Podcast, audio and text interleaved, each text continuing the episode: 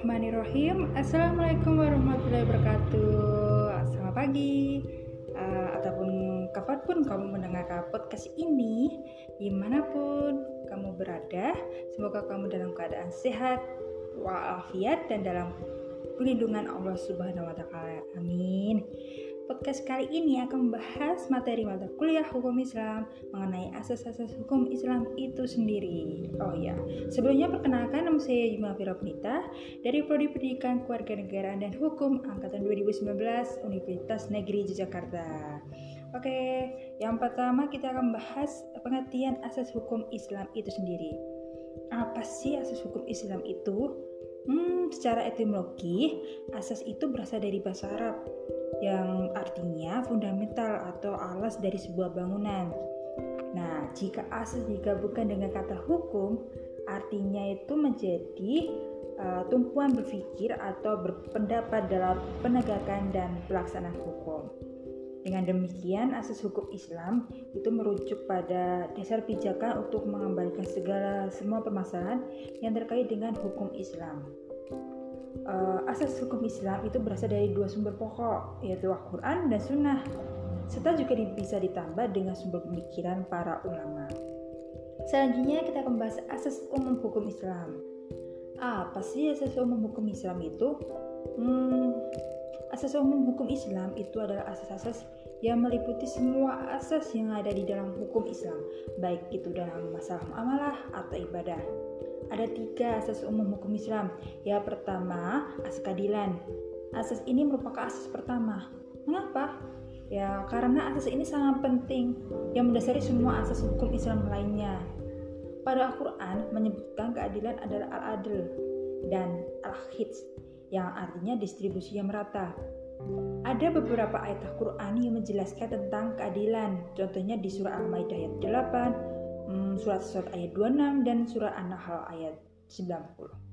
Yang kedua ada asas kepastian hukum.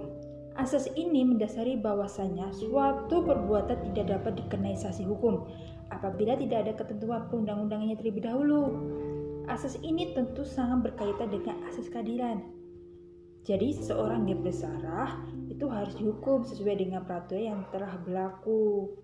Hal ini uh, agar terdapat kejelasan dalam pemberian saksi dan tentu akan berpengaruh pada keadilannya. Uh, sehingga di Al-Quran uh, menjelaskan dalam surah Al-Isra ayat 15 yang artinya Barang siapa yang berbuat sesuai dengan hidayah, maka sesungguhnya dia berbuat itu untuk keselamatan dirinya sendiri. Dan barang siapa yang sesat, maka sesungguhnya dia tersesat bagi kerugian dirinya sendiri. Nah, seseorang yang berdosa tidak dapat memikul dosa orang lain, dan kami tidak akan mengazab sebelum kami mengutus seorang rasul. Selanjutnya ada asas kemanfaatan. Asas ini asas yang terakhir, yaitu asas yang selalu mempertimbangkan dalam melaksanakan keadilan dan kepastian hukum. Perintah dan larangan dalam hukum Islam yang berkonsekuensi pahala dan hukuman jika didasarkan pada asas kemanfaatan. Contohnya itu dalam menjatuhkan hukuman mati terhadap seorang pembunuh maka dapat dipertimbangkan kemanfaatan hukuman itu bagi terdakwa atau masyarakat.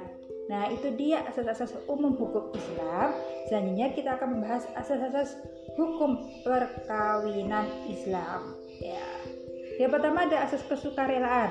Kesukarelaan ini artinya saling menerima baik kekurangan maupun kelebihan antara kedua calon. Yang kedua asas persetujuan kedua belah pihak. Hukum perkawinan Islam sangat menghormati hak asasi manusia dalam hal perkawinan. Dalam memilih pasangan perkawinan muslimah, perempuan muslimah itu diberikan kebebasan untuk memilih melalui pernyataan menerima atau tidak. Ya ketika asas kebebasan memilih pasangan. Kedua belah pihak memiliki kebebasan dalam menentukan hal-hal yang berkaitan dengan perkawinan tersebut tanpa ada paksaan dari luar. Yang keempat, asal kemitraan suami istri. Kedudukan seorang suami dan istri dalam beberapa hal sama dan dalam hal lainnya berbeda. Yang kelima, untuk selama-lamanya, perkawinan dilaksanakan untuk melangsungkan keturunan dan membina cinta serta kasih sayang selamanya. Yang terakhir adalah monogami terbuka. Perkawinan di dalam Islam bersifat monogami karena beberapa hal seseorang suami dapat menikah lagi, tapi harus ada persetujuan dari istrinya. Itu dia asas-asas hukum Islam dan asas-asas hukum perkawinan di perkawinan Islam. Sekian dari saya. Wassalamualaikum warahmatullahi wabarakatuh.